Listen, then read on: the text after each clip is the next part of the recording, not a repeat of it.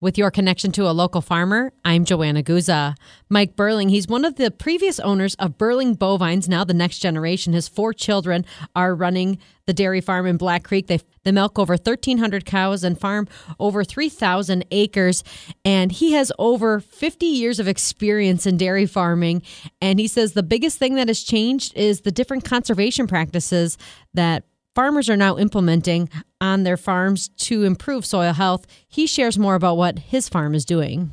So, I mean, that's one thing that has really changed. You know, I have a lot of history in this industry already, and over 50 years. And I remember back in the day when we plowed with the moldboard plow, and you didn't want to see any corn stalks sticking up. And now, especially in the last few years, we've gone. Well, we did chisel plowing for a long time. Right now, in the last few years, Jim and Dan have gone more towards some no-till and really minimum till. We do quite a bit of winter rye, which we use to, we need some lower quality feed for our heifers, so that works out really well for that. And then they can put corn or soybeans in there in the spring after we harvest that in May usually. And then we have already interseeded, Jim has interseeded alfalfa into the winter rye early in, like in late March or April or something, whenever he could get out there. And that's kind of worked out pretty well too. So, but they are going a little bit more towards no-till, and so that's kind of where we're headed. I think that's kind of where everybody's kind of headed to. So,